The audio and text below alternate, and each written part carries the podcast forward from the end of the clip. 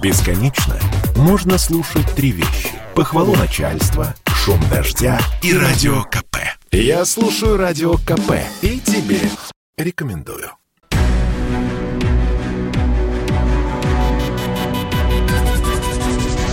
Антиковид. Проект радио «Комсомольская правда» о коронавирусе и вакцинации. Здравствуйте, дорогие друзья. Меня зовут Мария Баченина. Это час антиковида. Вот такое ласковое у нас название. Традиционно вместе со мной этот час проведет медицинский журналист «Комсомольской правды» Анна Добрюха. Аня, здравствуй. Проверка связи. Аня у нас на удаленке, потому что это классика, да, ковидная, поэтому мы ее соблюдаем. Анна, проверка связи. Да, здравствуй, здравствуй Маша. Приветствую всех. И сегодня мы принимаем в эфире директора Санкт-Петербургского НИИ эпидемиологии и микробиологии имени Пастера в эфире «Комсомольской правды» Арик Артемович Таталян. Здравствуйте, Арик Артемович. Добро пожаловать. Добрый день, добрый день. А, Арек Артемович, начну вот с какого вопроса. Недавно зарубежные СМИ рассказали историю о том, как учительница в одной из начальных школ в штате Калифорния заразила половину учеников из своего класса. Там 24 ребенка, 12 из них заболели. А, после, собственно, того, как она этот коронавирус э, принесла в класс. Вот она заразилась новым штаммом Дельта, который до сих пор считается наиболее заразным и максимально тяжелым. Скажите, пожалуйста, насколько безопасно, на ваш взгляд, детям и учителям находиться без масок э, во время обучения? Как долго мы продержимся в очном формате учебы? И всех с Днем знаний. Да, еще заодно. 1 сентября на календаре. Да, да поздравляю всех с 1 сентября.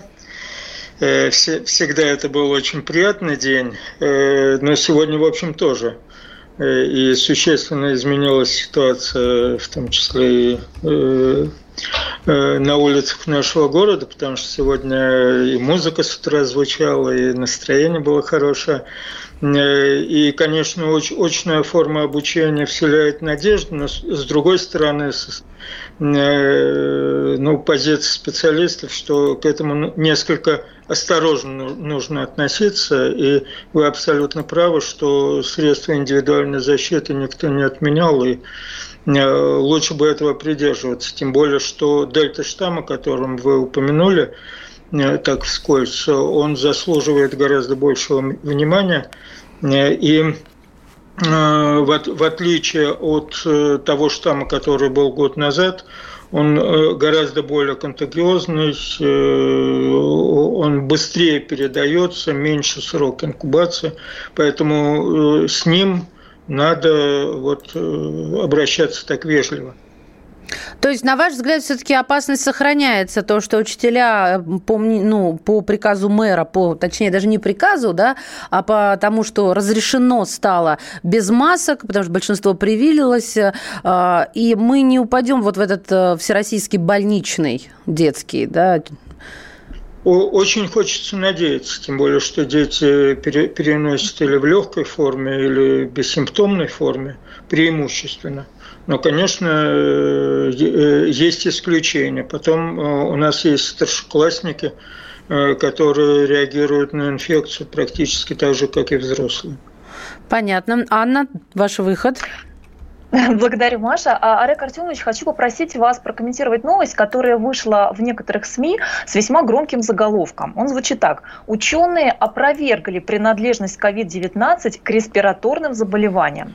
Ну, мы привыкли думать, что COVID – это именно респираторная болезнь, да, то есть передается воздушно-капельным или аэрозольным путем и поражает в первую очередь органы дыхания больных, то есть легкие. Но вот вчера стало известно, что исследователи из Калифорнийского университета в Сан-Диего опубликовали научную работу, а, которая показывает, что коронавирус в первую очередь поражает внутреннюю оболочку кровеносных сосудов, в том числе в легких.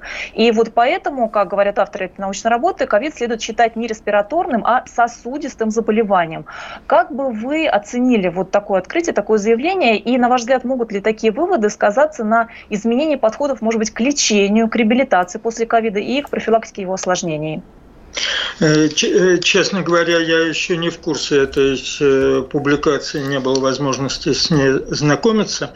Но вот исходя из той информации, которую вы сейчас дали, и большое спасибо, всегда полезно общение и не только в научной среде, но и паранаучной.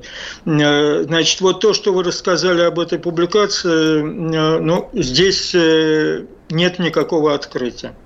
Э, еще год назад, полтора года назад, когда э, только э, мы приступили к изучению COVID-19, к изучению иммунопатогенеза, с самого начала говорилось, что основная клетка-мишень Э, это эпителиальная клетка, на втором месте эндотелиальная клетка, то есть э, те, те как раз клетки, которые выстилают внутреннюю поверхность э, любых сосудов. Но это не является основанием для того, чтобы утверждать, что это не респираторная инфекция. Под респираторной инфекцией все-таки понимается путь Э, инфицирования, путь проникновения вируса в организм человека. И э, это было и остается основной путь инфицирования – это верхние дыхательные пути. И, соответственно, эпителиальные клетки верхних дыхательных путей. Э, естественно, при прогрессировании заболевания, при тяжелых формах заболевания уже поражаются не только эпителиальные клетки, но и эндотелиальные клетки. И тогда уже, уже мы видим клинику совершенно иную, как раз связанную с поражением сосудов, связанную с нарушением свертывающей системы крови. Э, видим э, картину васкулитов, э, но это уже совершенно иная история, и в принципе любая инфекция, она в той или иной степени может быть причины развития васкулитов э, в будущем, в дальнейшем, э, спустя какое-то время.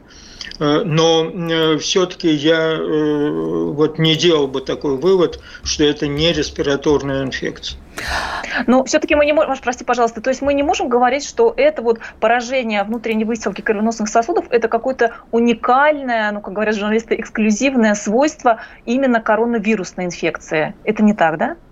А, оно не уникальное, оно не уникальное, но, э, конечно, оно заслуживает очень серьезного внимания. Да. Э, и и клиницисты именно на это ориентируются, потому что тяжелые формы в первую очередь связаны именно с, э, с вовлечением эндотелиальных клеток. Аня, я просто хотела тебе еще подсказать, а не перебивать тебя, что вот чтобы ты к этому вопросу присоединила вот эту очень любопытную научную работу по поводу вирусной нагрузки, потому что там же было четко сказано, что э, именно присоединившиеся бактериальные инфекции, вот э, все сопутствующие заболевания не сыграли никакой роли. Вот мне кажется, здесь это очень вовремя, чтобы прозвучало про научную работу протекания ковида и летальных исходов. Будь а, любезна. Да, Олег Артемович, а, еще а, одна научная работа, которой результаты тоже стали известны на днях, она а, опубликована в рецензируемом международном журнале. Там авторы, ученые из медицинского центра Нью-Йоркского университета, и они пришли к выводу, что у пациентов, которые перенесли ковид в наиболее тяжелой форме, и он завершился летальным исходом, решающим, решающей причиной, основным вкладом была, была вирусная нагрузка в легких. В частности, говорится, что она была в 10 раз больше, чем у выживших пациентов пациентов. И в частности, исследователи э, делают вывод, что решающее влияние на исход болезни, такой неблагоприятной, оказала не чрезмерная иммунная реакция, да, потому что многие привыкли слышать, что именно цитокиновый шторм, цитокиновая буря становится зачастую причиной э, смерти вот, тяжелых коронавирусных больных, а именно повышенная вирусная нагрузка. Вот могли бы вы это как-то прокомментировать? И опять же стоит вопрос, может ли вот это сказаться, вот такое новое знание, если оно действительно новое, сказаться на подходах к лечению лечению ковида, в том числе у тяжелых больных? Э, это без сомнения новое знание, но э, оно не носит принципиального характера. Э, это, это уточнение тех знаний, это, это вот ну, тонкие нюансы, я бы сказал, которые, естественно, нужно учитывать. Но очевидно, что вирусная нагрузка, она имеет значение при, при развития инфекции. Потому что, ну, условно говоря, там один или десять вирусов иммунная система спокойно справляется, там 100 или 500 вирусных частиц иммунной системе уже сложнее справиться, а если это тысячи вирусных частиц или десятки тысяч, э, иммунная система уже не в состоянии справиться. Э, вот э, это есть на пальцах объяснять что такое вирусная нагрузка и почему от нее зависит и, и, и частота Э, тяжелых случаев, будет э, тяжелое развитие или нет. Э, это первое. И второе, от вирусной нагрузки, особенно мы это видели, когда в циркуляции год назад вот был обычный штамм, не дельта, мы, мы видели, что при низкой вирусной нагрузки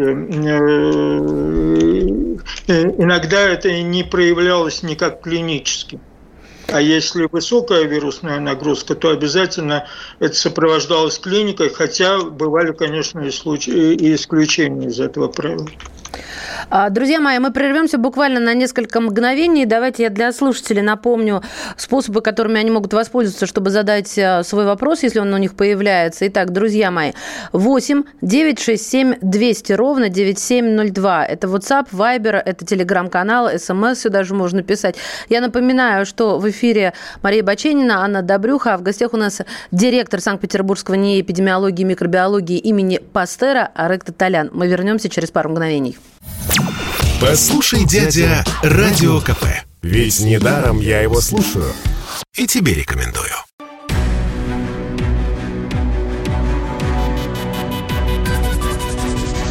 Антиковид. Проект радио «Комсомольская правда» о коронавирусе и вакцинации. И снова здравствуйте, мы возвращаемся в эфир. Мы, это Мария Баченина, медицинский журналист медиагруппы «Комсомольская правда» Анна Добрюха. В гостях виртуальных э, принимаем директора Санкт-Петербургского НИИ эпидемиологии и микробиологии имени Пастера. Арек Таталян в эфире «Комсомольской правды». Э, Арек Артемович, у Анны был дополнительный вопрос, я ей не разрешила задать, чтобы не прерывать всех вас вот этой паузы, поэтому сейчас она задаст к тому, о чем вы говорили до паузы. Ань, прошу, после столь сложной схемы Задавай. Да, Маша, благодарим тебя. А, я напомню слушателям, что в завершении прошлой части программы Арек Артемович а, рассказала о том, какую важную роль играет вирусная нагрузка для заражения и для развития заболевания ковидом. И вот здесь хочется попросить вас а, или опровергнуть, может быть, это совсем глупость или миф, или, может быть, даже подтвердить, есть ли какие-то основания. Просто регулярно появляется в СМИ, обсуждается в соцсетях вот такое сообщение, что дельта-штамм якобы настолько заразен, что даже проходя мимо человека, который или кашляет, или громко разговаривает, или даже поет, да, а мы знаем, что больше всего вирусных частиц выделяется вот именно при таких действиях. А, можно якобы заразиться, даже проходя мимо. Вот скажите, есть ли какие-то основания для вот таких опасений, именно при дельта-штамме? Я, к сожалению, не знаю таких, а может быть, наоборот, к счастью, не знаю таких данных, э, научно подтвержденных данных. Э, на, на, вот на уровне э, такого обмена мнениях, э, мнениями, может быть, э, это имеет место быть. Но научно подтвержденных данных, что просто по улице, если проходишь мимо, и тут же инфицируешься, нет, это, наверное, должен быть слишком агрессивный вирус, чтобы происходило такое инфицирование. Тем более не в замкнутом пространстве. Но то, что дельта-штамм, он более контагиозный, об этом говорят все, об этом говорят с самого начала, как он э, получил максимальное распространение э, в основных регионах Российской Федерации. Э, и то, что гораздо короче инкубационный период, опять-таки по этой причине, то, то, тоже это уже хорошо известно. Арак Артемович, а какой там инкубационный у дельта? Напомните, пожалуйста. Максимум 5 дней. Я почему спрашиваю? Я просто-напросто вот э, слушаю, э, вот по средам у нас здесь проходит час антиковида, мы принимаем блестящих специалистов, за что и вам, и вашим коллегам большое спасибо.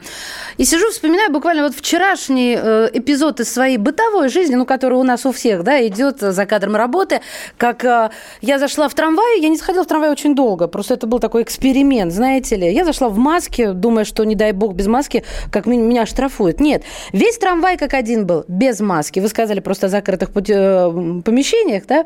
Вот. И, собственно, я подумала, что ну, у нас люди с, каким-то, с какой-то иллюзией вечной жизни, что ли, пребывают. Есть у психологов такое, а, такое понятие иллюзия вечной жизни.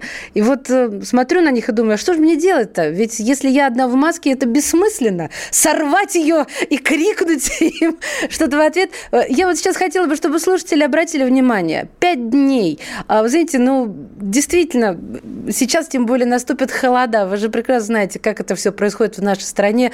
Э, такого вот климата достаточно сурового. Пожалуйста, берегите себя. Я уже не знаю просто, как обращаться. Каждый раз Анна пишет, я говорю, мы с ней вместе говорим. Вы простите за столь эмоциональное отступление, но я просто уже не знаю, что должно подействовать на наших прекрасных, но бессмертных россиян. У меня вот какой вопрос. Все, все, вы да. все верно сказали, извините, вы все верно сказали, но я думаю, что это проблема э, привычки.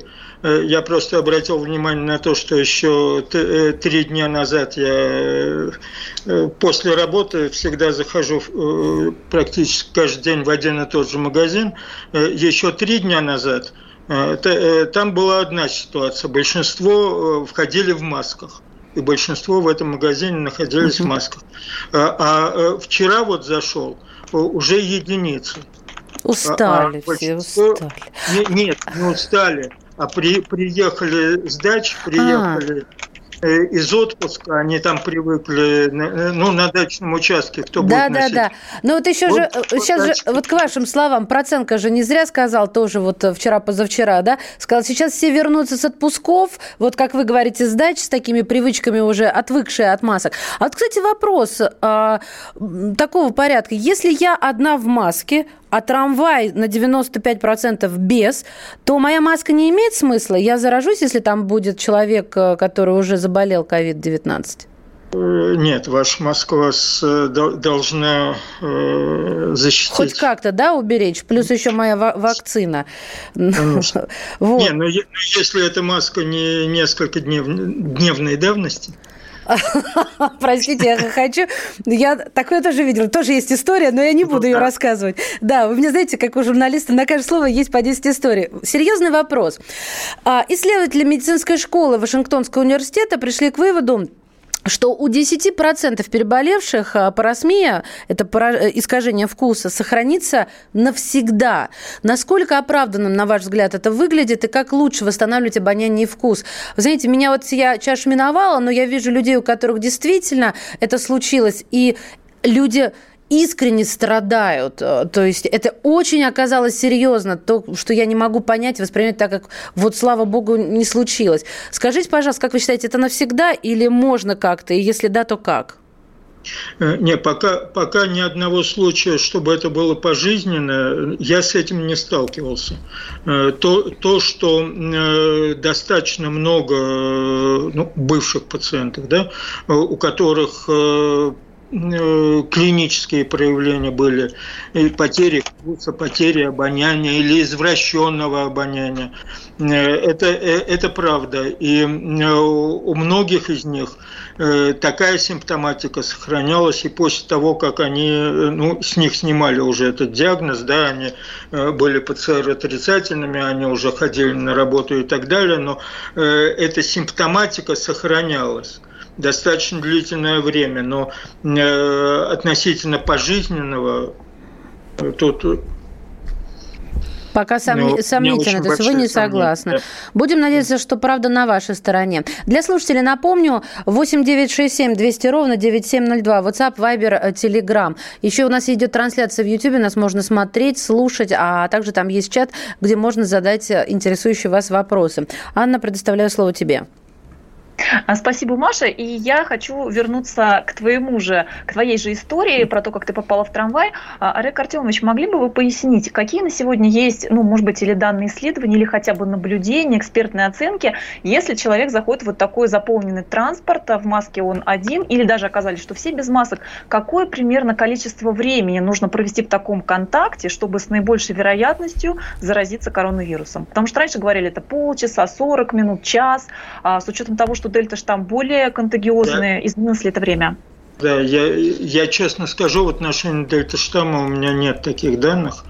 Э, вы сами упомянули, что еще год назад такие цифры приводились и такие исследования активно проводились.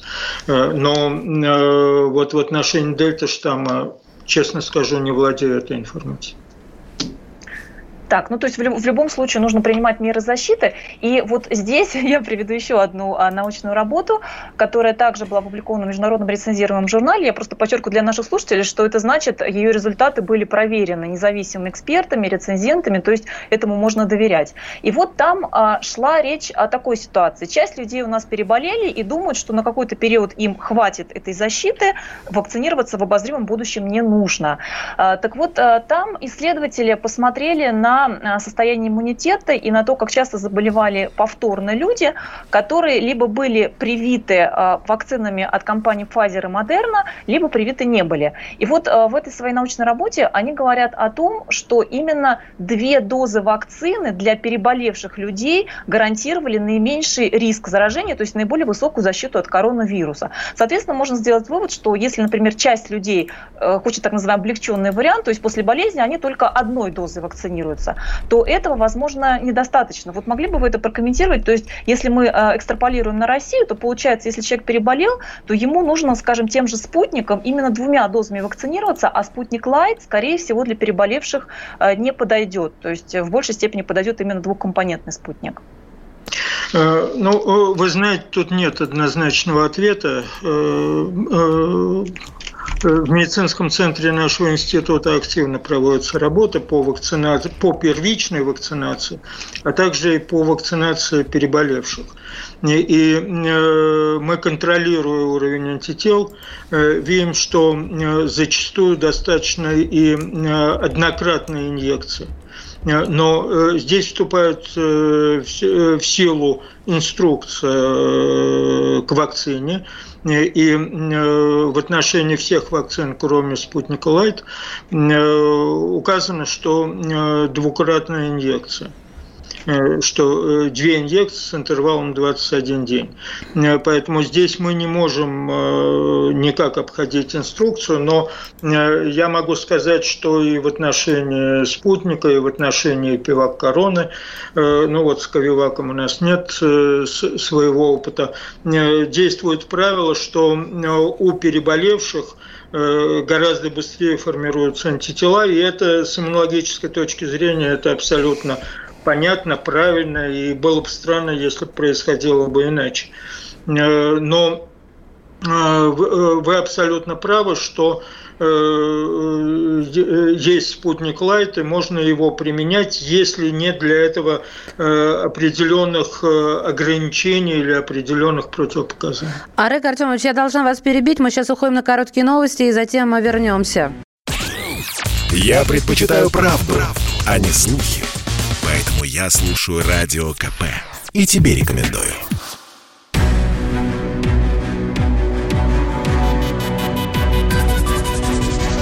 Антиковид. Проект радио «Комсомольская правда» о коронавирусе и вакцинации. Здравствуйте, уважаемые слушатели. У микрофона Мария Баченина. Вместе со мной этот час а, ведет медицинский журналист а, медиагруппы «Комсомольская правда» Анна Добрюха. Аня, приветствую тебя. А в гостях мы принимаем директора Санкт-Петербургского НИИ эпидемиологии и микробиологии имени Пастера. Арак Артемович Таталян у нас в гостях. Арак Артемович, еще раз здравствуйте. Добро пожаловать. Спасибо, что нашли Добрый время. Для всех напоминаю, 8 9 6 7 200 ровно 9702, WhatsApp, Viber, Telegram-канал, трансляция на YouTube все, как вы любите. А, вопрос следующий. А, на днях министр здравоохранения Михаил Мурашко предупредил, что если ковидом переболел человек старшего возраста, то на протяжении следующих шести месяцев, то есть полугода, у него резко возрастает риск смерти. Мне не встречались результаты научных исследований, которые подтверждали бы, что именно резко растет риск смерти. Может быть, такие исследования уже есть? Из-за чего именно резко растет этот риск и как его предотвратить, если человек переболел? Ну, вот э, мы, мы тут должны вернуться к самому началу э, нашего обсуждения, когда речь шла о поражении эндотелиальных клеток, о, поражении э, внутренней выстилки сосудов и связаны с этим нарушением свертывающей системы крови и вот тяжелые средние формы заболевания, они сопровождаются тромбозом сосудов, сопровождаются повышенной Э, свертываемостью, естественно, у пожилых э, это протекает тяжелее, у пожилых это может быть сопряжено э, с осложнениями, и я думаю, что министр имел в виду именно это. Ну, то есть у них будут чаще инсульты случаться? То есть, вот, понимаете, для меня вот как? Вот для обычного человека, я себя стараюсь ставить на э, ступень обычного человека. Вот, слава богу, выздоровел, слава богу, выкарабкался. И тут еще полгода дрожать как лист на ветру, а, потому что почему? Вот вопрос возникает. Почему? Ну, если в больнице, тем более, все анализы брали. Что, что вдруг, где организм дал сбой, или это как бомба замедленного действия? Вот, вот здесь как-то хочется больше прозрачности, ясности, что ли. То есть вопрос только вот а, в тромбообразовании, в изменении крови, или еще в чем-то он может быть?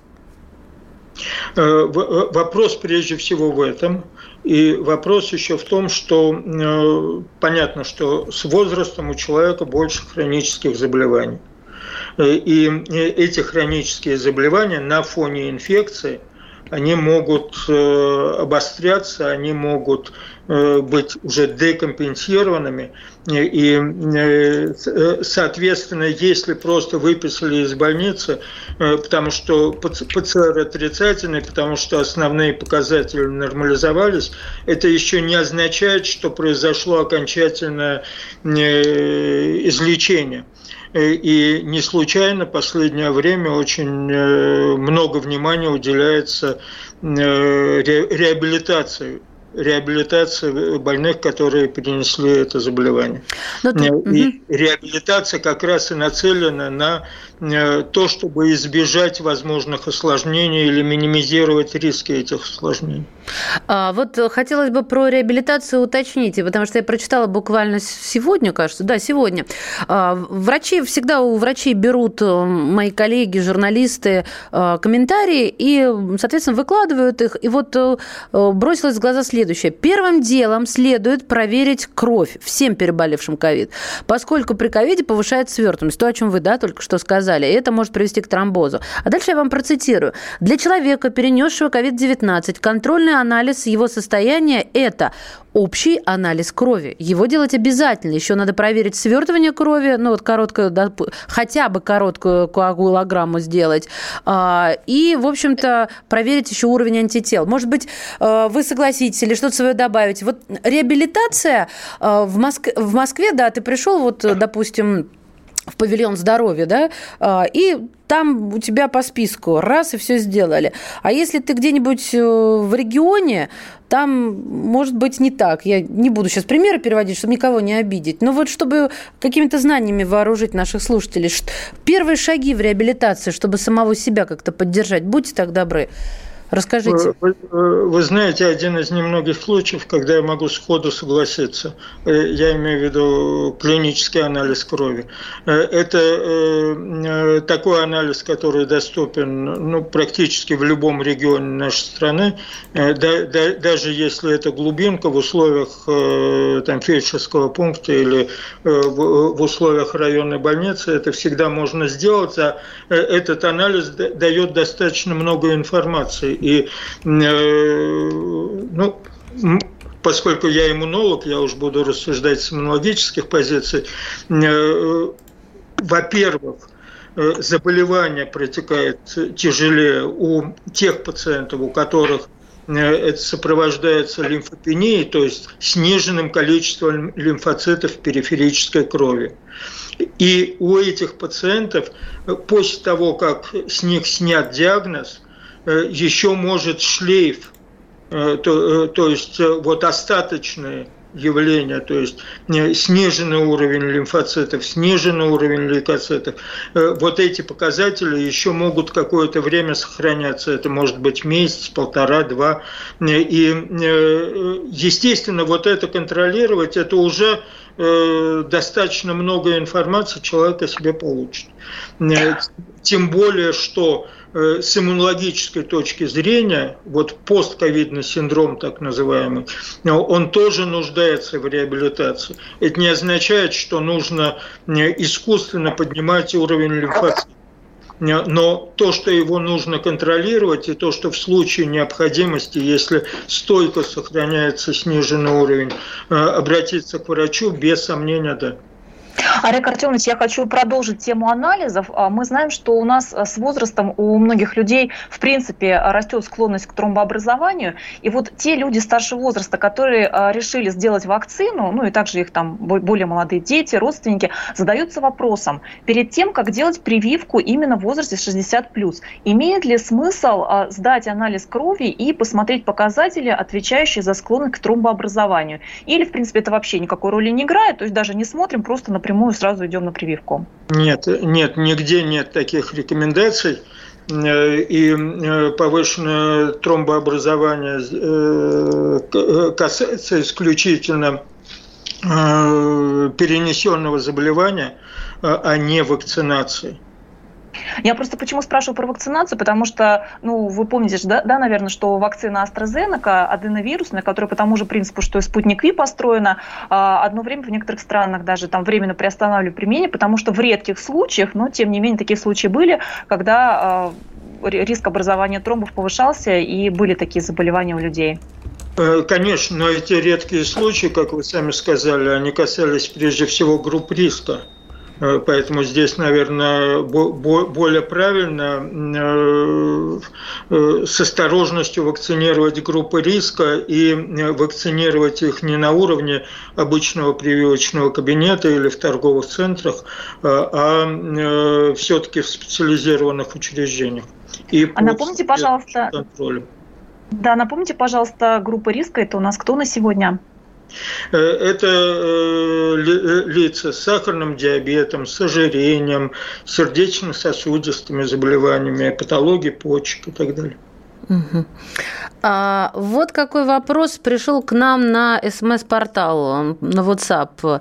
А, сейчас, а нет, это Вайбер. Вот. Я сделала весной прививку «Спутник». Это Краснодарский край. А, говорили, что ее достаточно на два года, затем, что достаточно на год. Теперь говорят, что нужно делать через 6 месяцев.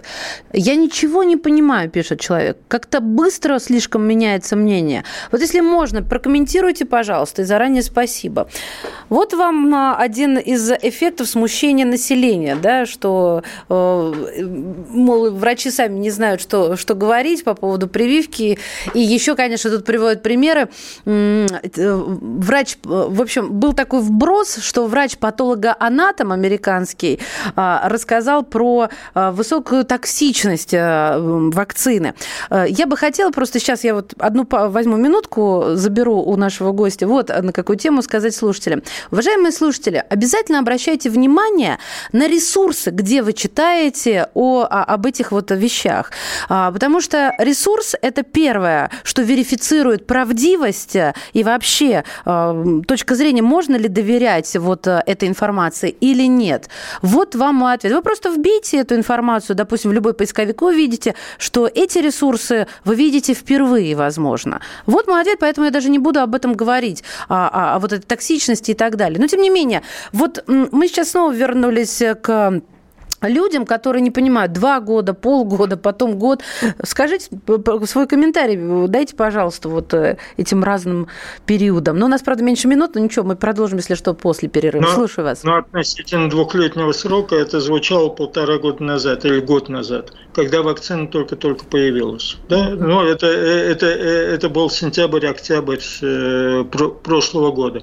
Вот тогда звучал двухлетний срок. Но тогда в циркуляции был совершенно иной штамм, угу. да, так называемый уханьский штамм. А сейчас у нас циркуляция дельта штамм. Вот Или... в чем дело. Поняла вас, Сара Артемович. И, и, и, и, соответственно, здесь иной подход э, э, э к тактике, э, протективной тактики. Поняла. А, Арек Таталян у нас в эфире «Комсомольской правды». Друзья, сейчас будет небольшая пауза, а затем мы снова продолжим эту беседу. Чтобы не было мучительно больно за бесцельно прожитые годы, слушай «Комсомольскую правду». Я слушаю Радио КП и тебе рекомендую.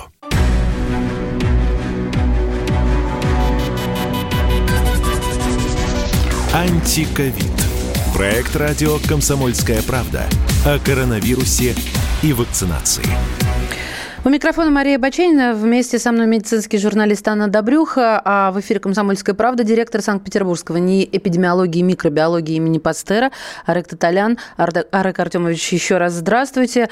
Анна, сразу тебе слово предоставляю. Задавай, пожалуйста, свой вопрос.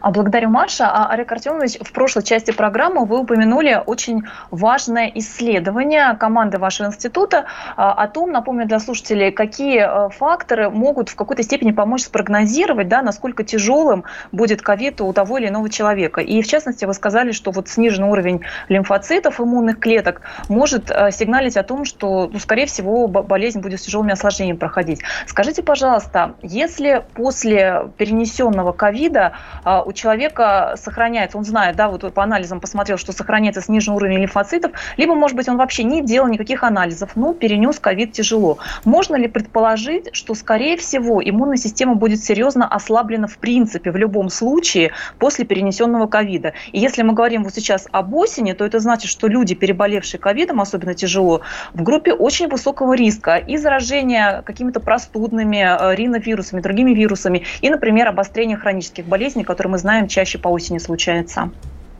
Вы, вы абсолютно правы, э, но сниженный уровень лимфоцитов – это один из маркеров э, вот, э, вот такого подавления иммунной системы, и это подавление у больных, которые перенесли заболевание в средней или тяжелой форме, сохраняется и после того, как диагноз снят.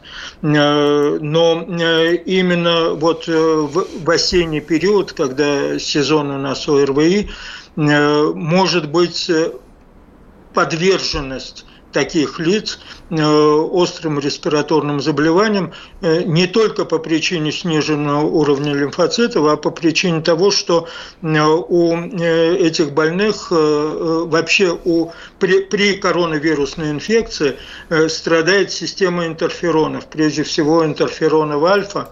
И связано это с тем, что у вируса есть механизмы блокады и синтеза, и продукции этого вида интерферонов. А именно интерферон альфа обладает э, прямым противовирусным действием. То есть он нас защищает от респираторных вирусов на уровне слизистой верхних дыхательных путей. Э, вот этот путь защиты э, коронавирус, актуальный штамм коронавируса, он блокирует Естественно, эта блокада не носит необратимый характер, она обратима. Но э, какое-то время после перенесенного заболевания э, э, этот дефект сохраняется. И чем дольше он сохраняется, тем больше человек подвержен острым респираторным Э, вирусным заболеваниям. Поэтому э, э, мы, мы здесь неизбежно касаемся вопроса вакцинации против гриппа. Это вот основной респираторный вирус, который все наши граждане хорошо знают в течение многих десятилетий. У меня вот какой вопрос. В Роспотребнадзоре накануне заявили, что коронавирус станет сезонным заболеванием. Правда, когда уровень иммунитета достигнет 80%. Я читаю эти строчки и не очень понимаю. Вот, ну, снова вот про ступень, на которой стоит большинство.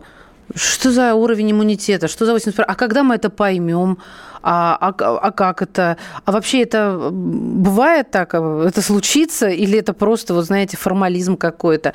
Ну вот Хотелось бы услышать вашу точку зрения. Как вообще это понимать? 80% э, что у кого-то там, я не знаю, флажок упадет, да, на каком-то виртуальном термометре. Расскажите нам, пожалуйста. Я, я очень надеюсь, что это произойдет.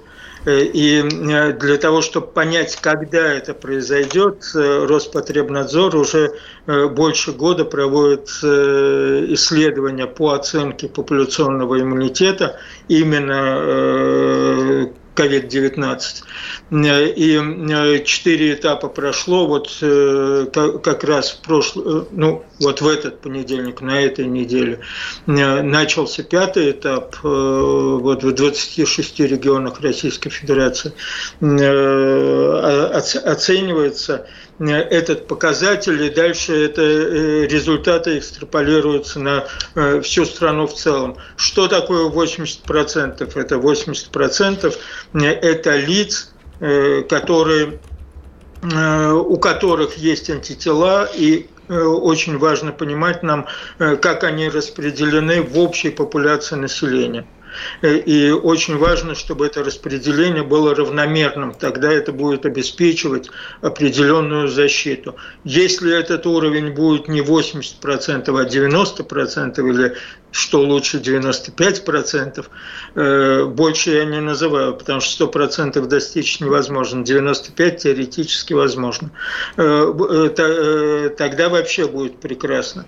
Но с учетом того, что в случае постинфекционного иммунитета антитела постепенно, уровень антител постепенно снижается, э, можно предполагать, что э, эта инфекция периодически будет возвращаться. Именно по этой причине и прозвучало предположение, что это будет сезонная инфекция. Но, естественно, после того, как будет проиммунизирована или естественным путем, или искусственным путем, то есть через вакцинацию, э, большая часть населения.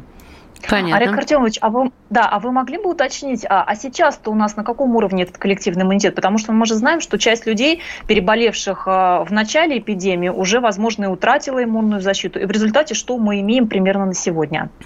Э, по состоянию на конец марта, э, вот средний уровень Э, в науке это называется серопревалентность, э, но э, если объяснять на пальцах, то величина иммунной прослойки по всей стране составила 58%.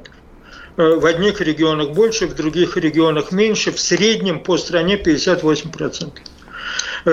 Какой уровень будет сейчас, вот в течение сентября мы, мы поймем это. Я надеюсь, что в конце сентября, в начале октября у нас будут на руках э, подобные цифры. 1 а, сентября, с чего начали, к тому и возвращаемся. Минздрав накануне 31 августа, нет, 30 вру, да, 30 сообщил, что в России более полумиллиона школьников переболели или болеют коронавирусом. А, если мы берем школьника, ну, не малыша, да, вот детсадовского или же там началка, а берем 10, 11, 12, 13 и старше уже класса, такие подростки, да, уже. Вот, э, и сейчас как-то все затихло по поводу э, вакцинации детей и подростков. Ну, я понимаю, что сейчас идет вот тот самое э, исследование, те самые, но и мы уже в учебном э, годе. И мне становится немножко страшно. Почему? Потому что, например, в моей семье все взрослые привиты.